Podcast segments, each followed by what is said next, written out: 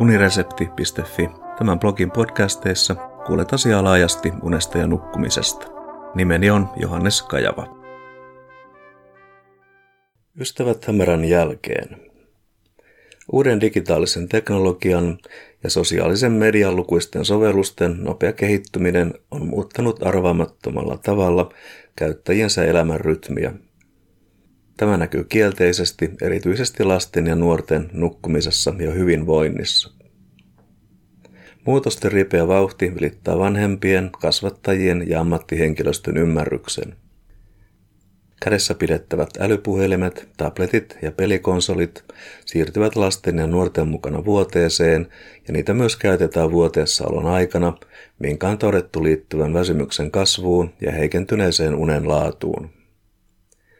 Tämän tekstin tarkoituksena on kannustaa vanhempia kasvatustehtävässään. Yläastelaisten aamuväsymys on tunnistettu kauan.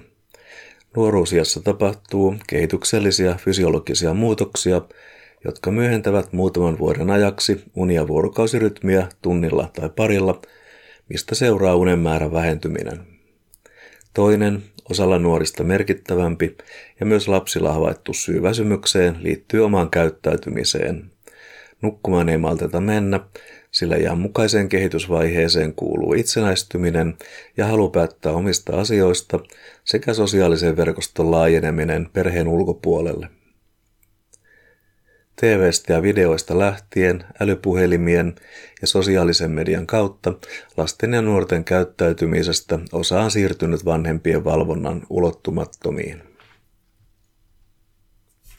Suomi juhlii tänä vuonna 100-vuotista itsenäisyyttään. Mikä olisi paras lahja Suomelle?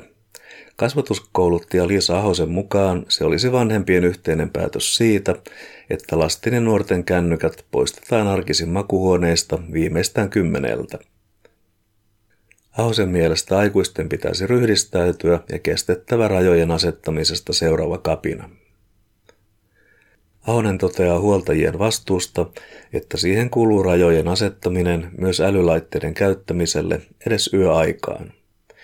Yön viettäminen edes osittain laitteen parissa nipistää Ahosen mukaan dramaattisesti nuoren hyvinvoinnin, oppimisen ja kehityksen näkökulmasta kriittisen tärkeää uniaikaa.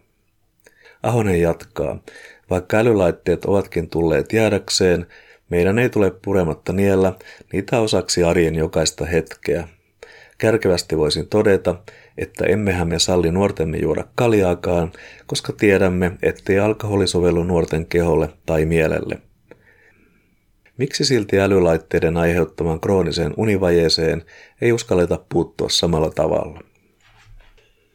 Suomen Kuvalehden haastattelussa Minna Ruckenstein Helsingin yliopiston kuluttajatutkimuskeskuksesta kuvaa sosiaalisessa mediassa toimivien yritysten bisneslogiikkaa.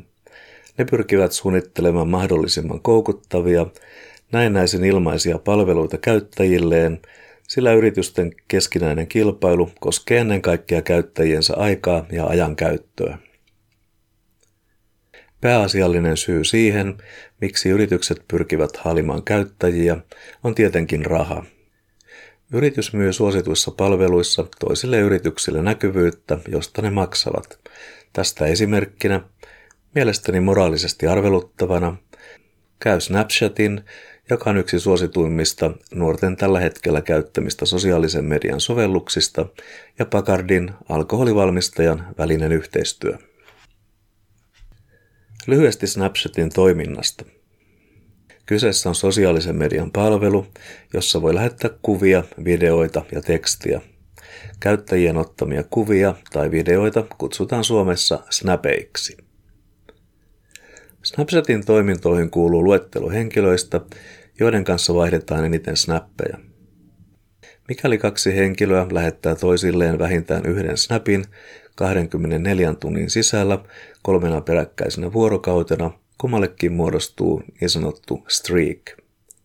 Streak kertoo, kuinka monta vuorokautta he ovat lähetelleet toisilleen snappeja niin, ettei tauko ole ylittänyt 24 tuntia. Mikäli raja ylittyy, streak katkeaa. Miksi streakien määrällä on suuri merkitys? Ajatuksena on, että mitä suurempi luku on, sitä suositummasta henkilöstä on kysymys. Miettikää aikuiset omaa kouluaikaanne.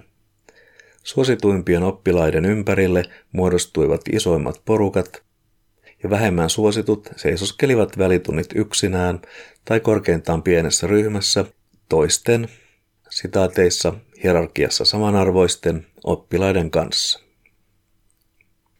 Verrattuna muihin somesovelluksiin, esimerkiksi Facebook, Twitter, Snapchatista tekee poikkeuksellisen sen koukuttavuus. Sosiaalisten suhteiden ja pisteiden keräämisen yhdistelmä pelillistää käyttäjiensä väliset sosiaaliset suhteet. Suomen Kuvalehden mukaan Snapchat kannustaa teinejä olemaan keskenään yhteydessä 24/7 joka päivä ja kellon ympäri. Milloin tahansa ruudulle voi lävähtää viestiketjun eli streakin katkeamisesta varoittava tiimalasi. Aikaa reagoida on tasan tunti. Ei siis pidä ihmetellä, miksi lapsella tai nuorella on älypuhelin päivin ja öin kädessä tai lähettyvillä ja verkkoyhteyden on toimittava olinpaikasta riippumatta. Jollei ole polemisella tuulella oleva kulttuurifilosofi, on vain perusteltua sanoa Liisa Ahosen kommenttien edustavan tervettä, käytännöllistä järkeä, jonka toivoisi näkyvä lasten ja nuorten kasvatuksessa, siis vanhemmat. Kännykät pois lasten ja nuorten makuhuoneista viimeistään 10.